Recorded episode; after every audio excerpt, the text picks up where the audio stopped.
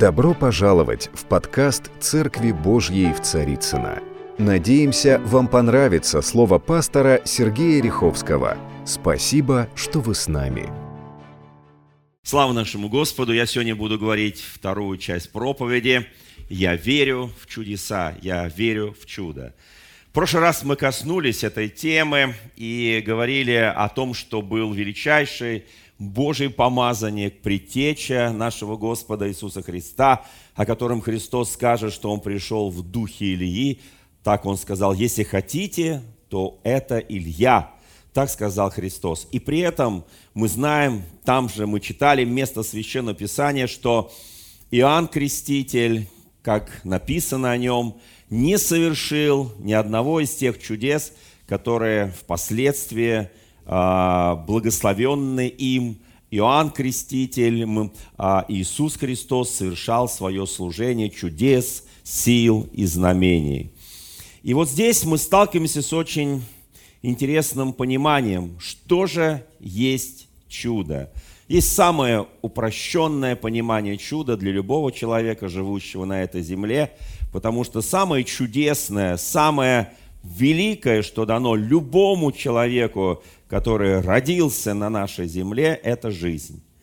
То есть слово «жизнь» это является божественным чудом. Само появление тебя, меня на этой земле – это уже чудо. Тебя не абортировали, тебя не убили при рождении, ты стал человеком. И вот это божественное чудо мы называем жизнью. И, наверное, не менее важное, то есть это рождение физическое, когда ты стал душой живущей, и в тебе есть дух, душа и тело. И второе чудо, не менее значимое, оно, наверное, важное для любого христианина, для любого верующего человека, это спасение.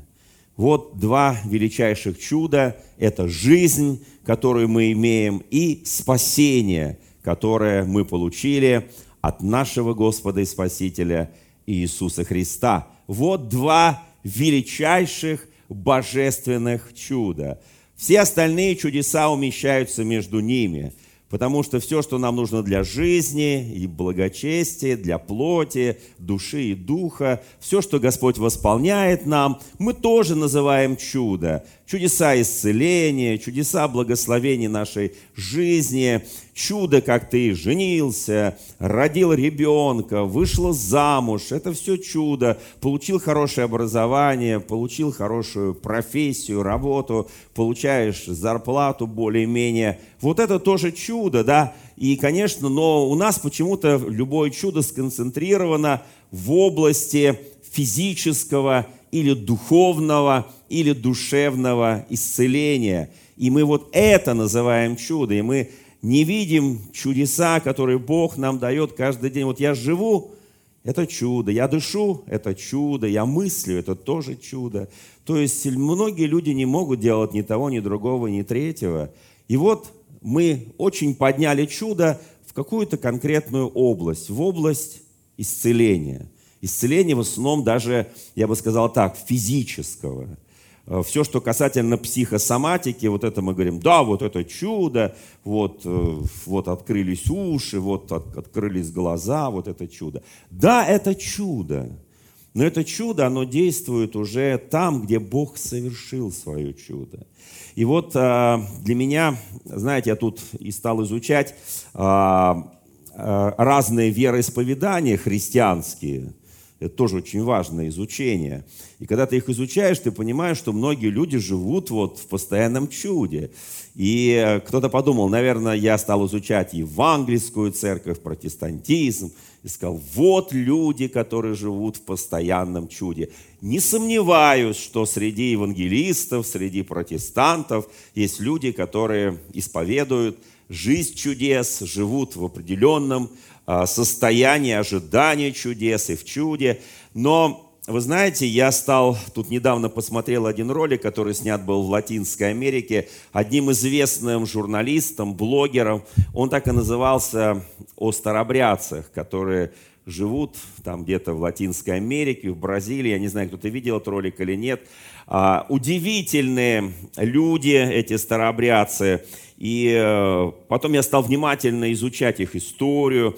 Они вот э, немножко застыли в 17 веке, когда пришла другая формация э, русского православия, русского восточного христианства. И они как бы застыли там в этой форме 17 века. И ну, кто-то говорит, ну это вот какое-то такое все староверы, вот по, как-то по-древнему верят. Вы знаете, ну, можно делать э, различные оценки их веры, их э, жизни, их традиции, обычаев.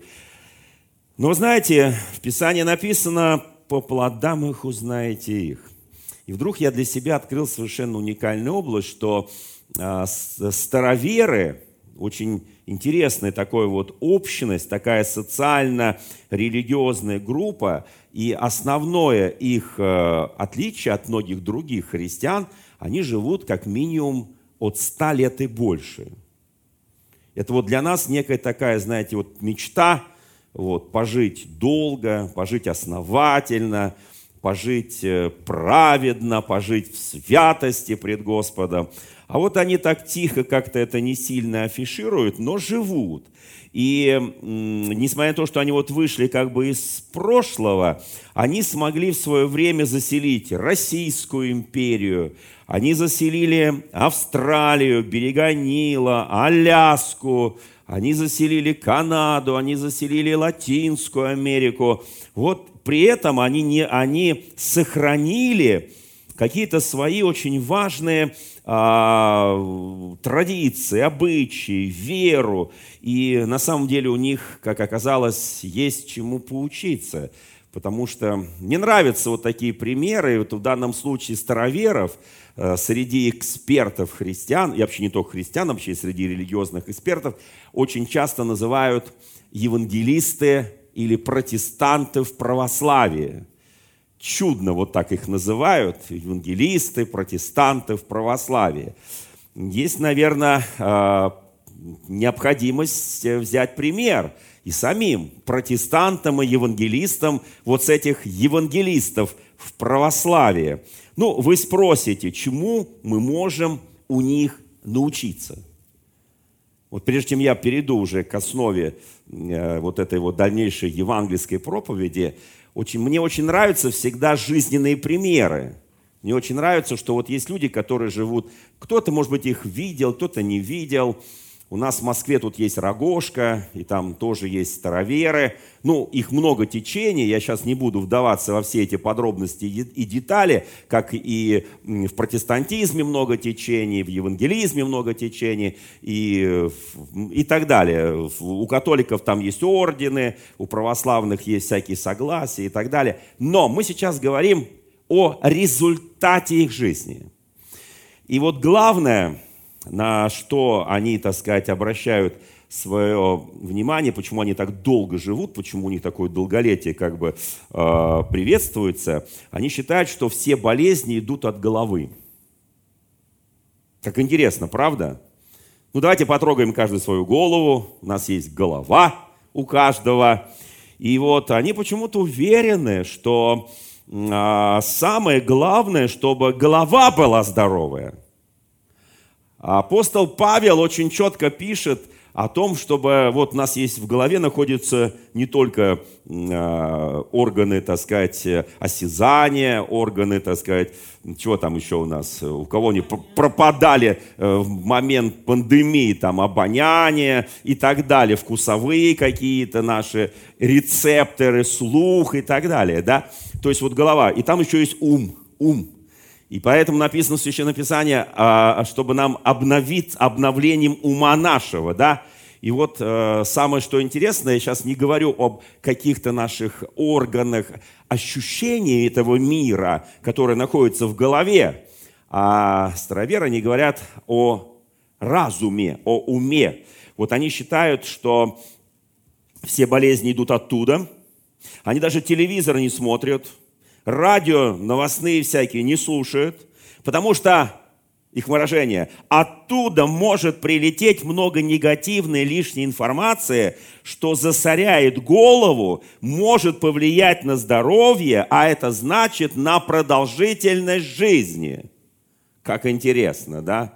Оттуда все это прилетает. Мы часто говорим, почему у меня голова раскалывается, почему у меня вот это, вот это, вот это.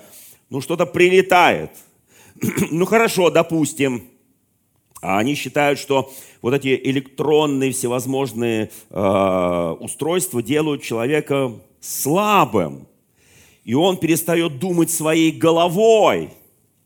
И он становится рабом информационного поля. И поэтому у него проблемы с головой. Вот так считают староверы.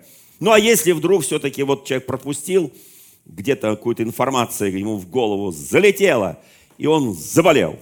Ну, раз пришла болезнь. То есть болезнь его одолела. Да, бывает, случается и у них проблемы со здоровьем. То старовер вместе с родными пытается понять, какой из дел, чувств и откуда вот эта злая мысль смогла стать причиной его болезни. Когда истинная причина хвори становится известной, человек работает над собой и убирает этот источник проблемы. Ну, работает с Библией в руках, работает со священным писанием. И когда его родственники определили, что вот это его поразило, его голову, то а он работает над этим и побеждает. Ну, вот если говорить о современной медицине, да, то это называется по-современному психосоматикой. То есть он работает со своей психосоматикой. То есть он очищает себя. Дальше. У них есть особый жизненный подход. А, это жить в достатке, жить хорошо, но без излишеств. То есть в достатке у тебя должна быть хорошая работа, хорошая зарплата, но без лишних излишеств. Дальше, что интересно, они работяги. Они работают всю, всю свою жизнь. И даже в очень почтенном возрасте, когда им за сто, вы их могли видеть, они такие с бородами, такие подпоясанные там каким-то вот таким поясом, вот такие вот так. Идут такие вот русские староверы, да. И э, он даже себе не может позволить отдыхать полдня, потому что они верят, что жизнь – это движение. Как только ты начал сидеть, вот ты пахал, работал, трудился, и потом вдруг стал внезапно пенсионером, остановился и э, перестал ездить там на огород, вдруг тяжело заболеваешь, а, стареешь и угасаешь на глазах. Вот так они считают, и, наверное, в этом есть определенная правда. Еще что они исповедуют? Они исповедуют абсолютную чистоту везде и во всем. Они особенно любят чистоту. Притом не только чистоту у себя дома, у себя на кухне, у себя в спальне, у себя в гостиной, у себя во дворе. И это обязательно, естественно, там все вымыто, убрано, выдроено. Они не могут там, где находятся мусор и грязь, у них, у них вообще у старобрядцев нет тараканов.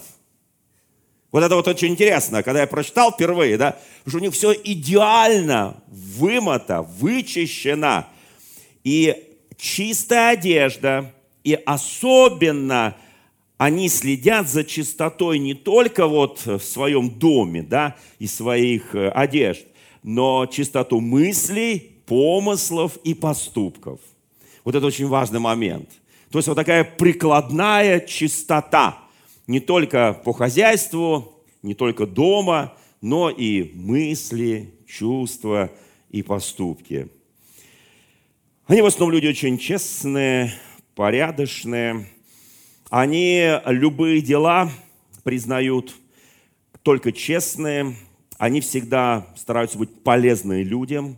Мысли добрые, позитивные – у них это в крови. Не осуждать, не обижать, не завидовать, не злословить. Как вы думаете, как это попало к ним в кровь? Как это попало им в голову? Им попало со страниц Евангелия, со страниц Священного Писания. Это вошло в их дух, в их плоть. Они живут поэтому от ста и более лет. Они люди достаточно э, не знают, что такое оскорблять, ругательство. Они никогда не ругаются. У них не принято троллить, подкалывать друг друга. Они не таят обиду годами и месяцами, не таят и неделями, не таят и один день не таят обиду, потому что в гневе солнце не должно зайти. Откуда они это взяли? Со страниц Священного Писания. О чем это говорит? Они блестяще владеют Словом Божьим. И по этой причине, не тая эту обиду, они прощают и потому не изъедают себя изнутри злостью, переживаниями, как они считают, от которых бывают болезни и порой неизлечимые болезни. Вот откуда оказывается болезни. И все это входит через что? Через голову. Друзья мои, как, храни свою голову. Писание говорит, храни свое сердце, но в сердце-то все это заходит через голову. Дальше. Сейчас я кому-то просто вот скажу прописную истину евангельскую, которая у них является абсолютным законом. У них это как закон, вот, который они приняли со Словом Божьим. Они не знают, что такое супружеская измена – вот почему они живут от ста и более лет. Они не знают, что такое супружеская измена. Там ее нет и не может быть. Людьми, людьми движет евангельский нравственный принцип, нарушать который никто и не думал никогда. Как интересно, правда? Голодание, посты – это источник тоже долголетия.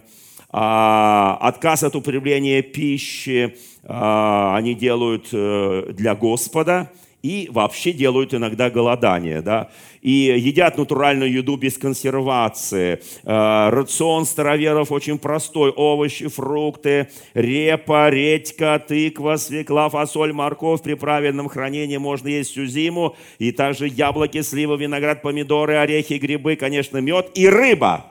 И немного мяса. Кому нравится такая жизнь? Я не знаю, что-то я не слышу обратной связи. Обратной связи не слышу. Они относятся очень просто к жизни. Радуются каждому прожитому дню. И в Священном Писании, они когда утром они говорят, слава Господу. Они радуются.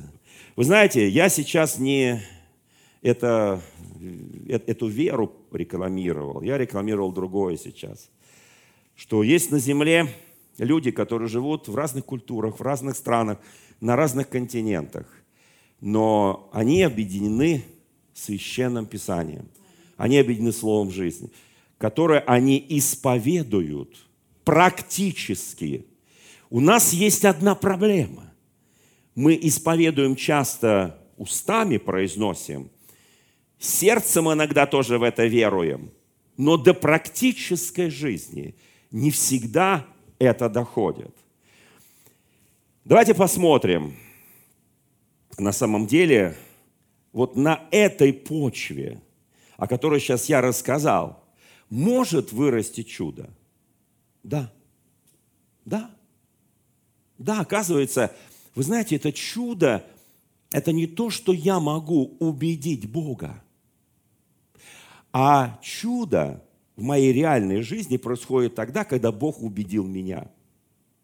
Вот это чудо. Потому что чудо, оно происходит только по воле Божьей. Не потому, что я его заставил, убедил, аргументировал, доказал Господу и сказал, Бог, ты должен это сделать в моей жизни. А я просто живу этим. Я дышу Его божественным словом. Я дышу Его божественным откровением – и вот тогда моя жизнь преображается. Вы знаете, кто помнит историю староверов, они были очень гонимой церковью во многие столетия в Российской империи. И, собственно говоря, вот от этой гонимости они выехали в разные континенты, в разные страны и построили там сильнейшие хозяйства, гонимые. Вы знаете, они были настолько гонимые, что мы знаем их и сжигали, много чего было, да? Их физически убивали, но они продолжали исповедовать веру христианскую, независимо от этого. Что дало им эту силу? В прошлый раз мы остановились с вами на одном месте Священного Писания, когда к Иисусу пришли ученики Иоанновы, мы это помним, и э, ученики Иоанновы передали слова Иоанна, «Ты ли тот, или нам ждать другого, скажи нам, что нам передать Иоанну?» И вы помните, мы в прошлый раз э, как раз э, коснулись этой темы. И Иисус Христос, я это говорил в прошлый раз, Он сказал кое-что ученикам Иоанновым, и они пошли в темницу, где в это время находился Иоанн, которого Ирод заключил в узилище, и, видимо, сказали ему прямые слова Христа, что Иисус просил передать вот это и вот это. Я решил сегодня немножко, скажем так, поэкспериментировать. Давайте представим себе еще раз эту картину – Итак, Иисус со своими учениками, там народ, там разные люди, его слушают, он э, дает наставления, он учит, он проповедует в городах. Иоанн об этом все слышит. И это написано в Евангелии от Матфея в 11 главе. О делах Христовых послал двух учеников спросить. Вот этот вопрос, который я только что озвучил. Ты ли тот, который должен прийти или нам ждать? Другого. Мы в прошлый раз говорили, что этот вопрос иногда волнует нас, в того ли мы уверовали, правильно ли мы верим. И вот на примере вот старобрядцев, понимаете, вот вы заметите, я прочитал вот об этих староверах определенные вещи, и они ни разу не засомневались в том, что они верят в Иисуса Христа. Никакие испытания, никакие гонения, никакие лишения, никакие переезды, когда их заселяли в какие-то совершенно... Вот кто видел фильм про а, Пивоварова, про Бразилию, где они там заселили огромные территории, и им отдавали самые худшие земли. И за десятилетия они подняли эти земли. И сегодня в этой стране это самые дорогие земли, самые обработанные земли. Они не боялись трудиться, потому что об этом написано в Священном Писании. И для них труд это было вот то, что и голова постоянно насыщена и наполнена Богом. И вот давайте себе сейчас как бы смоделируем некоторую ситуацию – по современным христианам, по современным неким моментам, которые мы переживаем. И христианская церковь сегодня то, как страус засовывает голову в песок и говорит, ничего не вижу, ничего не слышу, и видеть и слышать не хочу, то начинает выходить на какие-то очень политизированные вещи, как считается общественно значимые вещи, и там как бы свои пять копеек вставлять в общий вот гимн э, всевозможных э, выступлений и так далее и тому подобное, да. Вот давайте вот с этой точки зрения посмотрим, вот мог ли Христос ответить Иоанну вот примерно так, как я сейчас постараюсь изобразить. Итак, приходят два ученика, спрашивают Иисуса, Иисус окружает люди, окружают ученики, Он им дает наставления, все такое прочее. И вдруг эти двое говорят, что нам ответить. И я сейчас не, не буду читать то, что Он им в реальности ответил, но давайте смоделируем.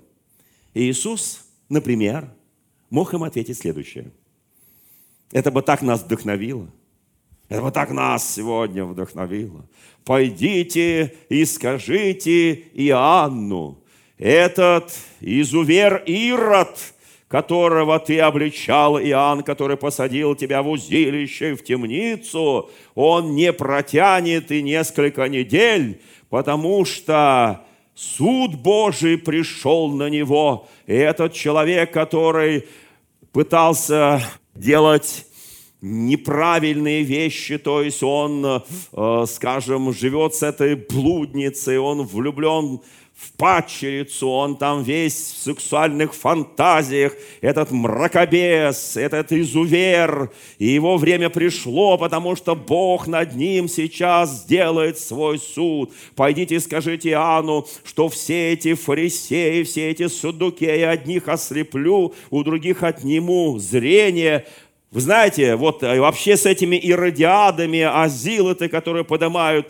вот на них мечи пойдут и так далее и тому подобное. И пойдите скажите Иоанну, что все враги, которые сегодня римские кесари и прочие, они такие заслуживающие божественного наказания. И поэтому с ними будет разбираться мой Отец, и я их буду судить на великом суде. Пойдите скажите Иоанну, вот это моя миссия. Забудьте на время то, что я говорил в 4 главе Евангелия от Луки, когда вошел в синагогу и открыл книгу закона Божьего и прочитал «Дух Господа на мне». Вот забудьте то, что я там прочитал. У меня совершенно другая миссия, у меня иная миссия миссия. Я сейчас разберусь с владыками, с партиями, я разберусь с чиновниками вороватыми, с этими мытарями, с этими коррупционерами. Я с ними буду разбираться, я посвящаю этому жизнь, и моя власть от мира сего, и я займу трон в Иерусалиме, потом трон займу в Риме,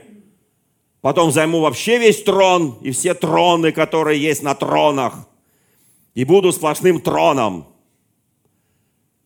Вы знаете, Иисус ничего из этого не сказал и не мог сказать, потому что у него другое направление служения.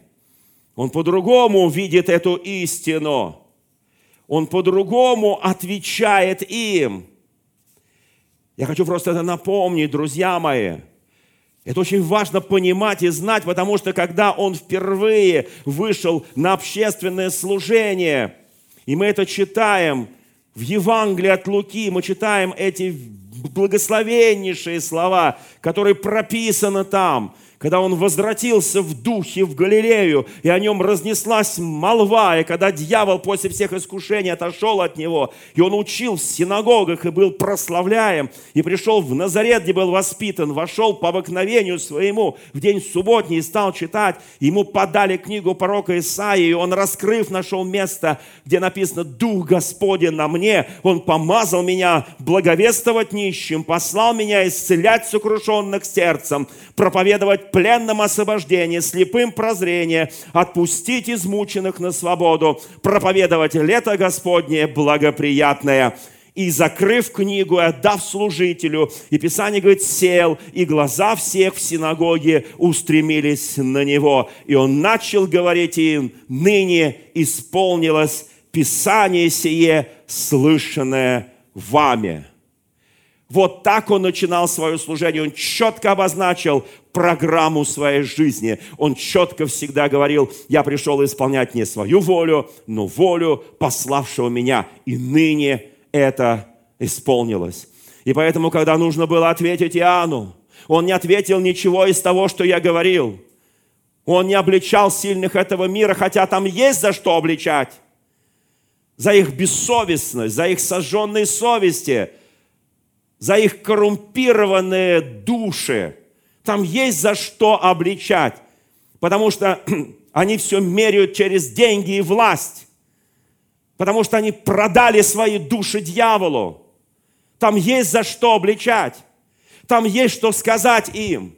Но не это была цель его служения земного, его проповеди на этой земле. У него была другая миссия и другая цель. И Священное Писание говорит, идите скажите Иоанну, слепые прозревают, хромые ходят, прокаженные очищаются, глухие слышат, мертвые воскресают, нищие благовествуют, и блажен, кто не соблазнится а мне, сказал Христос, он повторил то, что он говорил в 4 главе Евангелия от Луки, когда в синагоге прочитал из пророка Исаии свою величайшую миссию. Он говорит, пойдите скажите, вот это ныне исполняется, и вы это видите, и вы это слышите. Это очень важно, драгоценные братья и сестры. Я хочу напомнить, И дальше, помните, он сказал простую истину. Я хочу ее напомнить, как она звучит в современном русском переводе.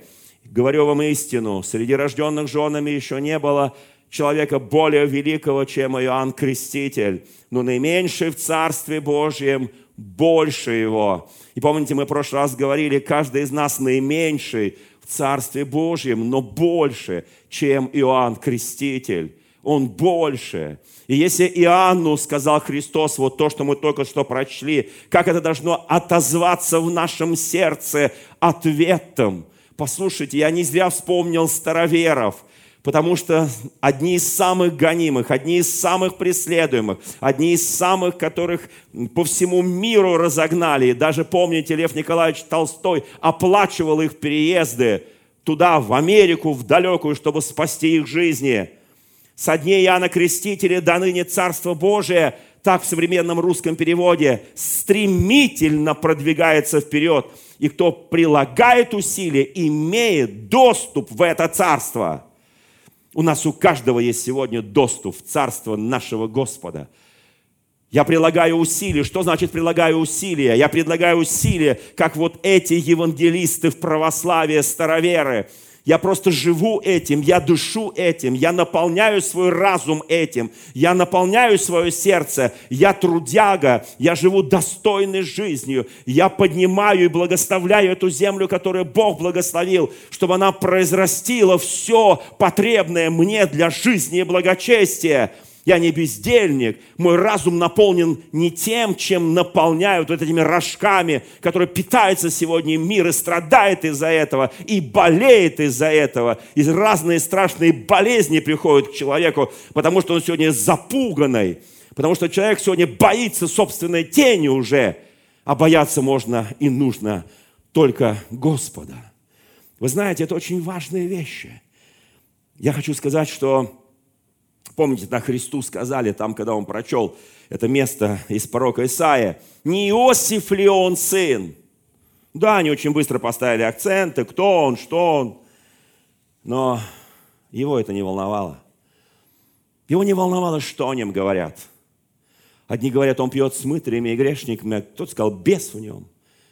Послушайте, его вообще это не волновало. Его волновало, как он в чистоте, в святости – праведности исполнит ту миссию, ради которой его Отец послал на эту землю. Я очень хочу бросить всем нам вызов, чтобы нас именно это волновало. Как я исполняю сегодня волю Божью. Я не зря привел в пример этих староверов. Я не зря привел. Кто скажет, ну, они там на языках-то молятся, а они там пророчествуют, а у них какие-то чудеса там совершаются или нет? Я уверен, у них и то, и другое, и третье есть.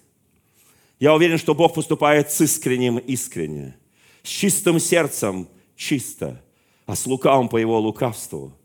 Вы знаете, я верю, что люди, которые живут от ста и более лет, исповедуя имя Господа и Спасителя Иисуса Христа, наполняя себя не вот этими рожками этого мира – а наполняя свой разум и свое сердце божественным словом и божественным откровением, и каждое свое действие объясняя священным писанием, вот это и есть чудо.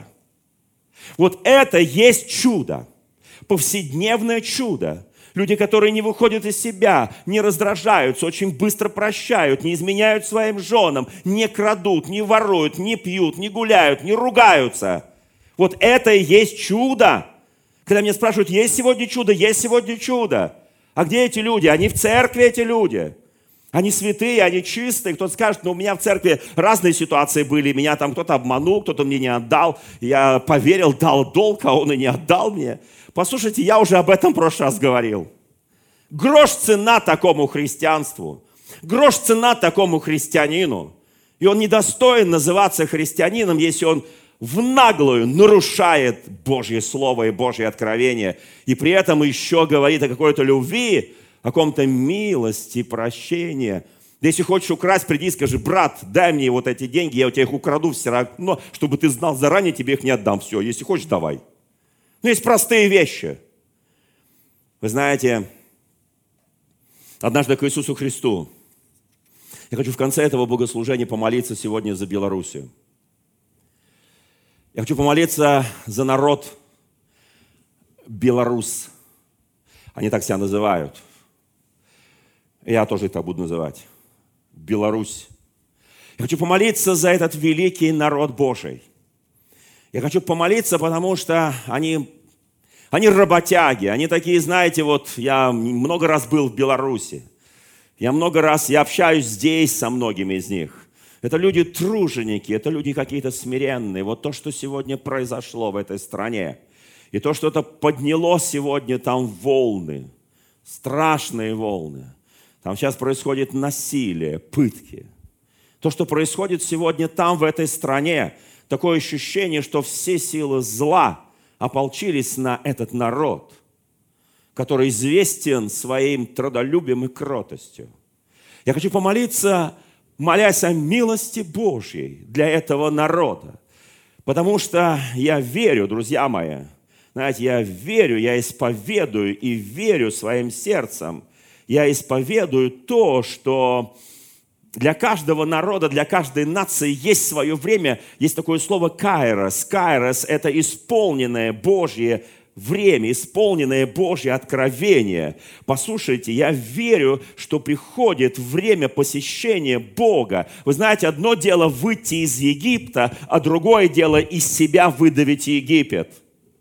Мне очень жалко те церкви в Беларуси, и не только в Беларуси, и в моей стране – которые подписывали соглашения с разными силовыми ведомствами, которые подписывали соглашения с силовыми структурами о духовно-этическом нравственном окормлении сотрудников.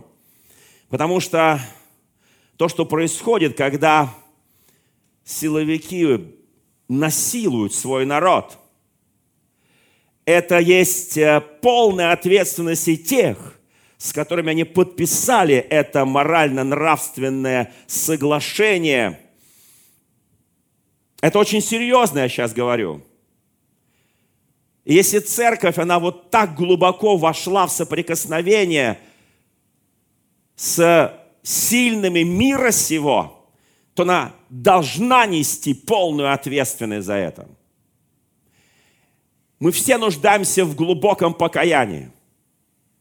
Каждый человек, живущий в Беларуси или в России или в Украине, мы все нуждаемся в примирении с нашим Господом. Мы все нуждаемся в том, чтобы стать на основании Его Слова. И я еще раз напоминаю, что когда Иисуса Христа спросили о галилеянах в 13 главе Евангелия от Луки, которых Пилат кровь которых смешал с их жертвами. Видимо, они приносили жертвы Господу, и Пилат сделал вот это зло. Он и тех, кто приносил, и их жертвы смешал их вместе. И Иисуса спросили, что он думает об этом зверстве, об этом э, страшном насилии, дум, что он думает об этом, думает ли он, что они за что-то получили за свои грехи. Иисус им ответил, думаете ли вы, что эти галилеяне были грешнее всех галилеян, которые живут в Галилее, которые так пострадали? Нет, говорю вам, но если не покаетесь, все также погибнете. Иисус сказал, все также погибнете, если не покаетесь. Или думаете, что те 18 человек, на которых упала башня Силамская и побила их, виновнее были всех живущих в Иерусалиме? Нет, говорю вам, но если не покаетесь, все также погибнете. Вы знаете, очень серьезное предупреждение. Очень серьезное предупреждение. О ком он там говорил? О диктаторах, которые били свой народ. Он говорил о ком там? О строителях, которые плохо построили башню Силамскую, которая упала и побила столько людей. Тут написано, 18 человек было убито. Он говорит, нет, говорю вам, если не покаетесь, все также погибнете. И он сказал им одну интересную притчу, я быстро прочту. Некто имел в винограднике своем посаженную смоковницу и пришел искать плода на ней, и не нашел. И мы знаем эту ситуацию, а потом повторится в служении Христа незадолго до его крестного страдания, когда он тоже захочет вкусить от плодов смоковницы, но не найдет на ней плода. И в Священном Писании написано, и сказал виноградарю, вот я третий год прихожу искать плода. Третий год – Иисус, это было третий год служения Христа. Не нахожу, сруби ее, на что она землю занимает. Это сегодня, это сегодня предупреждение всем. И народам, и диктаторам. Это сегодня предупреждение всем, которые продолжают с ненасытимостью делать зло, которые не приносят плода. Это сегодня серьезнейшее предупреждение всем. Сруби ее, на что она землю занимает, на что она занимает землю, если она не приносит плода. Но он сказал в ответ, господин, кто должен сказать виноградарю, наш виноградарь Иисус, наш виноградарь Господь? Господин, ну еще, пожалуйста, оставь ее на один год. Я копаю ее, обложу навозом, не принесет ли плода? Если же нет, то в следующий год ты ее срубишь. Это серьезный приговор для многих диктаторов, это серьезный приговор для многих людей, верующих и неверующих, которые не приносят плода. Это серьезный приговор сегодня. И когда тебя кто-то вот по великой милости обложил навозом, и ты стал немножко так это благоухать этим навозом, это прекрасно на самом деле. Это возможность пропитать свои уже полусухие корни, полузасохший ствол, и чтобы там образовались соки, которые вот выйдут из, этой, вот из, из этих прекрасных добавок, которые есть в навозе, чтобы приш, принесли хорошие плоды. Друзья мои, абсолютно уверен, абсолютно уверен и знаю, что э, Бог смотрит и Бог великой милости, великой благодати наш Господь. Вы знаете, Бог, вспомните эту историю с фараоном, когда фараон всякий раз, когда приходил к нему Моисей и Арон, он ожесточал свое сердце и делал ровно наоборот. И в Писании написано, что Бог управлял его сердцем. Мы до конца не можем знать, почему сердца этих людей, которые делают зло с несантимостью, почему еще Бог их терпит на этой земле – мы только знаем одно, это не наш вопрос, это его вопрос. Это его вопрос. И наша брань не против крови и плоти. И если приходит время посещения, вы знаете, еще раз подчеркиваю, выход из земли египетской, все чудеса и все знамения, это было дело Божье. А вот вход в землю обетованную, это дело народа, как соработничество вместе с Богом потому что там при, придется им много работать, много завоевывать, многое делать вещей, которые облагородят ту землю и сделают ее Божьей землей, обетованной землей, землей, где будет течь молоко и мед. Но для этого нужно будет много, много, много работать на этой земле. Я подчеркиваю еще раз, еще раз. Вы знаете, сегодня люди смотрят на церковь, сегодня люди смотрят на священнослужителей – от уст священников, Малахии в первой главе и дальше, там во второй главе, в третьей написано, ищут ведение, закона ищут от уст его, потому что он вестник Господа Саваофа. Я верю, что Бог абсолютно контролирует мировую ситуацию. И почему-то он допускает какие-то вещи. Нам непонятно бывает, почему Бог допустил какие-то вещи вот сейчас там в Белоруссии, где льется кровь наших братьев, где избитые и поруганные люди. Послушайте, я не даю политических оценок, я даю нравственно-духовную оценку. Это недостойно бить собственный народ. Никому не дано это право делать насилие над своим народом, тем более народом-тружеником, народом, который вытерпел очень многое за всю историю – я уверен абсолютно, сегодня у Бога что-то есть.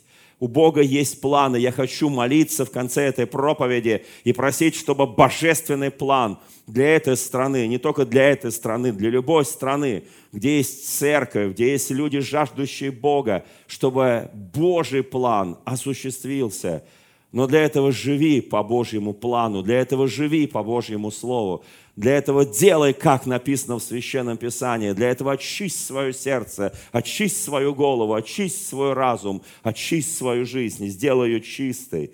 Вы знаете, дорогие мои, а, возвращаясь э, к такому важнейшему вопросу, как чудо. Конечно, мы все жаждем чудес, мы все хотим, чтобы чудеса были в нашей жизни.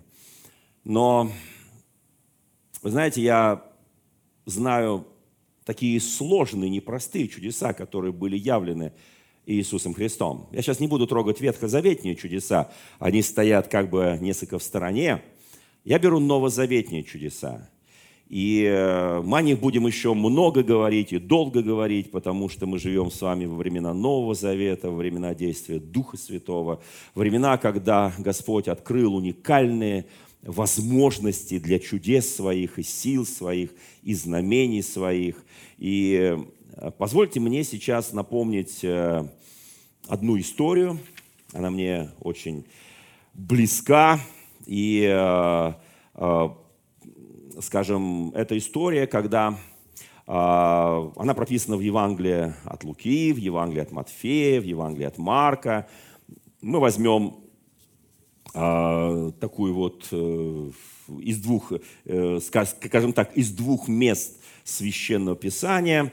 Мы возьмем эту историю и посмотрим, что здесь написано. Давайте. Итак, Евангелие от Луки, 8 глава. А, перед этим Иисус говорил определенные вещи ученикам своим, и э, он говорил им о том, что невозможно взять, скажем, мехи ветхие и влить в них новое вино, потому что новое вино разорвет старые мехи, и погибнет и то, и другое. Он говорил о том, что нельзя взять старую ветхую одежду порватую и к ней пришить из небеленой ткани совершенно новую ткань, потому что при первой стирке кое-что произойдет. Потому что при первой же стирке Э, новое разорвет старую. И кто стирал вот такие новые старые вещи с пришитыми, они знают, как это происходит. О чем он сказал? Почему он это сказал? О чем здесь идет речь? У нас сегодня есть э, разные попытки, ничего не изменяя, что-то влить новое. Вы знаете, так не получится, потому что это не я сказал, это сказал Христос. И он сказал, что нужно сделать. Нужно, чтобы новое вино вливать в мехи новые. И так далее. То есть он показал определенный путь, определенный пример. И мы должны быть внимательны к этому примеру. Мы часто пытаемся в своей жизни, которой мы не хотим ничего менять. Мы хотим, чтобы она осталась прежней. Что-то такое, какое-то благословение взять и к себе его пришить, приклеить, влить в себя его – оно почему-то берет и все раздирает. И думаешь, что меня всего раздирает? Почему меня вот так вот колбасит духовно? Почему? А потому что ты нарушаешь то, что написано в Слове Божьем. А вот дальше развиваются интересные события после этого места Священного Писания. Позвольте мне напомнить эту историю. Когда же возвратился Иисус, народ принял его, потому что все ожидали его – 8 глава, 40, 40 стиха.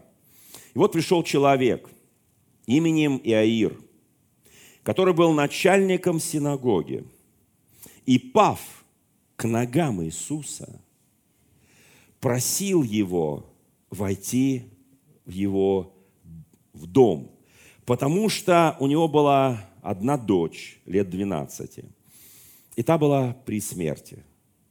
Когда же он шел народ теснил его.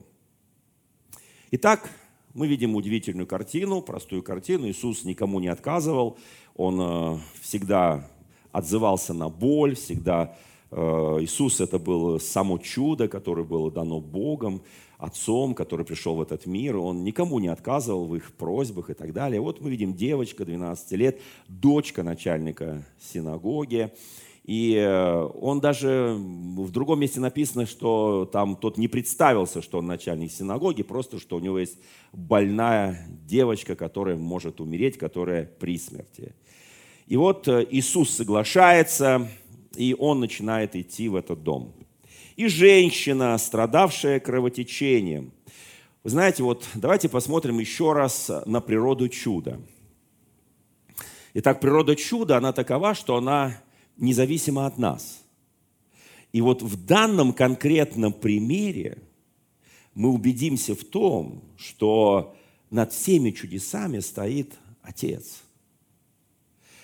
Вот смотрите, женщина, страдающая кровотечением, это прям следующая история. Вот, вот Иисус идет, его теснят люди, а, которые, издержав на врачей все имение, ни одним из них не была вылечена.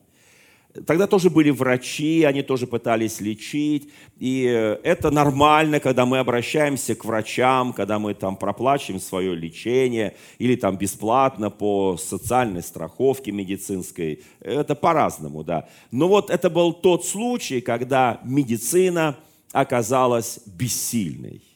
И Писание говорит, что она страдала ровно 12 лет. Заметьте, перед этим мы тоже прочитали слово «двенадцатилетняя девочка». Итак, э, на, в Израиле, вот в этом месте, в этом городе живут два человека. Женщина – которая последние 12 лет тяжко страдает, которая все свое имение отдала на лечение, и 12 лет ее кровь не останавливается, она умирает, она тихо умирает, и она 12 лет страдает. И в это время девочка рождается 12 лет назад, и 12 лет живет, и эта жизнь тоже постепенно каждый день угасает. Кого спасать? Вот хороший вопрос. Кого спасать? Где явить полноценное чудо.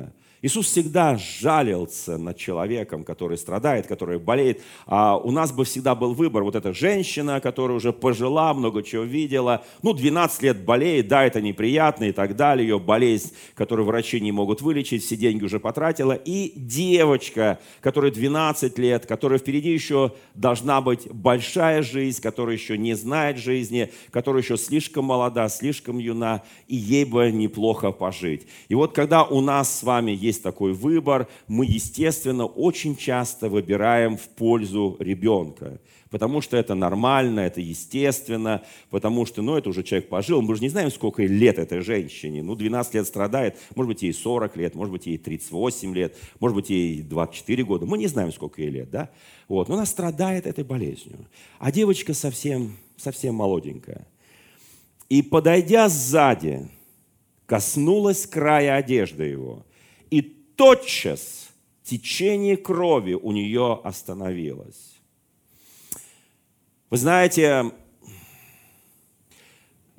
тогда не было староверов, но у меня такое ощущение сложилось, что эта женщина, потому что Иисус ей скажет, велика вера твоя.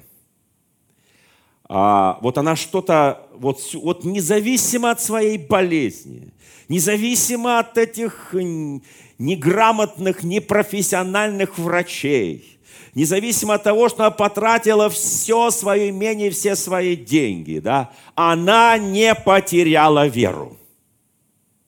Вы знаете, она ходила, наверное, сдалека, потому что э, в те далекие времена женщина, которая страдала кровотечением, не то что прикоснуться к Иисусу, она вообще не могла приблизиться к толпе людей, она была постоянно нечиста, и она должна была находиться в особом месте очищения, и даже то место потом нуждалось в очищении, но она, она 12 лет болеет, она 12 лет у нее течет кровь, и она не знает, она понимает, что жизнь зашла в полный тупик – вы знаете, но что-то было в глубине ее духа. Что-то было в глубине. Я уверен, она очень хорошо читала закон Божий, читала Слово Божие. У нее была сильная вера.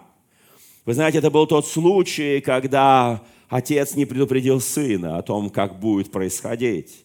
Она подходит, как здесь написано, сзади она, там народ теснит, все вокруг Иисуса, огромная толпа, все следуют вот к этому э, дому начальника синагоги, дому Иаира, и все возбуждены, все слышали просьбу Отца, все слышали ответ Христа, да, мы пойдем, все возбуждены, все ожидают какого-то сверхъестественного чуда, и все идут, и все мысли, и мысли Иисуса об этой девочке, он даже не думает о том, что сзади к нему нему подходит нечистая женщина, которая по тем древним законам нечиста. И она касается его, как здесь написано в Священном Писании, края одежды. Она даже не коснулась его, потому что она понимала, коснуться его, это значит, а вдруг что-то не произойдет, она должна признаться, что она нечистая, значит, все эти люди нечистые, значит, можно всю эту толпу останавливать, и девочка умрет спокойно, потому что толпа не придет. Потому что они в одночасье станут все нечистыми. И здесь написано, что тотчас течение крови у нее остановилось. Она это почувствовала. Она это мгновенно ощутила. Что-то произошло в ее теле, что-то прошло через нее божественной силой, божественным чудом. И сказал Иисус, вот так конспективно, телеграммно говорит Священное Писание, кто прикоснулся ко мне? Вы знаете, даже Петр, когда все стали отрицать, отрицать не я, не я, не я, не я. У них, видимо, такая была традиция, когда Иисус скажет, один из вас предаст меня, он скажет, не я ли Господи, не я ли Господи. Вот такая традиция абсолютного неверия, в отличие от этой женщины или от того сотника, который просил своего слугу вылечить. Да. Не я ли Господи, не я ли Господи, не я ли Господи. Они говорят, все отрицают. Петр сказал, наставник, народ окружает тебя и теснит, а ты говоришь, кто прикоснулся к тебе? Что за глупый вопрос? Иисус, ну ты подумай, ну тут же ты идешь в толпе. Мы тут с трудом расчищаем тебе путь. Тут тебя касаются десятки людей, сотни людей, а ты спрашиваешь, кто ко мне прикоснулся. Но Иисус сказал, это было не просто прикосновение. Это было не просто... Послушайте, дорогие братья и сестры, если мы хотим реально чуда, если мы хотим реального чуда, это не будет просто прикосновение – мы все касаемся, мы все там в толпе ходим, мы все что-то, чего-то, как-то. Мы все молимся, мы все читаем Слово Божье. Послушайте, правда, в отличие от староверов, мы не все его исполняем. Но послушайте, и здесь написано, он говорит, потому что, Иисус, почему ты считаешь, тебе прикоснулись? Потому что Потому что что-то, я, я знаю, что произошло. Я почувствовал силу, исшедшую из меня. Вот что произошло. Иисус что почувствовал? Я почувствовал силу. Я почувствовал силу. Я почувствовал силу. Кто скажет, ты, наверное, копил его для этой девочки? Мы шли к этой девочке, и теперь у девочки проблема. Вся сила, которую ты копил, которую ты молил Отца, ты готовился к этому божественному прикосновению, к этой девочке, эта сила вся ушла. И это слышит папа тоже. Послушайте, но, видимо, папа очень хороший, он, он не сказал, да, да, да, все, сила ушла, я пошел, Господи, извини.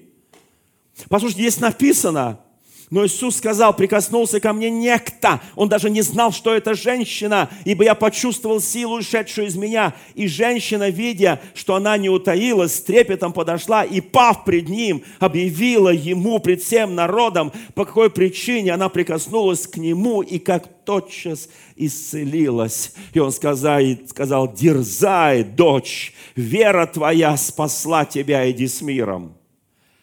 Никаких больше комментариев Никаких больше наставлений. Знаете почему? Потому что ее сердце, оно было пропитано верою. Вера твоя спасла тебя, потому что твое сердце, оно пропитано верой, твоя душа пропитана верой. За эти 12 лет, послушайте, она не разочаровалась в Боге. Она как дочь народа Израиля, она не разочаровалась в Боге, она продолжала хранить эту веру, и эта вера совершила чудо. Заметьте, допустим, судя по этой притче, Иисус примерно к этому времени ходил уже три года по земле. То есть, девять лет она хранила эту веру до того, как вышел Христос на общественное служение, не зная Христа. Потом три года она его искала. Двенадцать лет, послушайте, это целый путь, это целая жизнь. Это целая философия. Это уже можно было столько раз проклинать людей, и Бога, и врачей, и вообще всю систему здравоохранения, и вообще всю духовную систему, и весь Израиль. И все можно было уже за эти годы проклясть, что ты меня родил на эти мучения, на эти муки. Нет, ее вера, она сохранилась. Послушайте, драгоценные братья и сестры, кто хочет, хочет чуда, жаждет чуда, твоя вера – твоя вера в Бога, Твоя вера в прикосновении даже к краю его одежды. Твоя вера независимо ни от чего. И что он идет не к тебе. И что он идет к маленькой девочке, которая, которая тоже 12 лет. Послушайте, ты страдаешь 12 лет, а ей 12 лет. Послушайте, ничто не остановило эту прекрасную женщину. И когда он еще говорил это, вдохновляя эту дочь Израиля, приходит некто из дома начальника синагоги, видимо, они уже там были недалеко, там уже свирельщики, плакальщики собрались, как написано в другом Евангелии, и говорит ему, дочь твоя умерла, не утруждай учителя. Вот как бы все, логическая точка поставлена, и Иисус, тебе дальше не стоит идти. Вот эта взрослая женщина победила эту девочку, но Иисус, вы знаете, Он всегда видел Отца Творящим – я хочу напомнить, дорогие братья и сестры, я верю в чудеса. Я верю в Божье чудо. Многие говорят, вот мы хотели бы сейчас время пандемии видеть чудеса. Послушайте, а я верю, что они происходят. А я верю, что Он остался Бог чудес. Мы еще не до крови сражались, мы еще не знаем до конца, мы еще не прожили жизнь этих 12 лет мучений этой женщине, которая сохранила веру. Мы еще не прожили тех гонимых христиан – староверов, которые рассеяны по всему миру и которые облагораживают и делают райскими уголками во многих частях мира эту прекрасную землю, благословенную Богом, которые работают даже им за сто лет, они продолжают работать. Послушайте, не утруждай учителя. Иисус сказал, не бойся, только веруй, и спасена будет. Потому что в этот момент, когда отец услышал, хоть он и начальник синагоги, знаете, вот начальник церкви, да, вот там какой-то человек, который командует этой синагогой, у него там все оборвалось. Он говорит, посмотри на эту женщину, которая страдала 12 лет. Посмотри на нее, качай свою веру, только веруй, не бойся, будет спасена. Придя же в дом, не позволил войти никому, кроме Петра, Иоанна, Якова и отца девицы, и матери ее. И все плакали, рыдали о ней, но он сказал, не плачьте, она не умерла, но спит.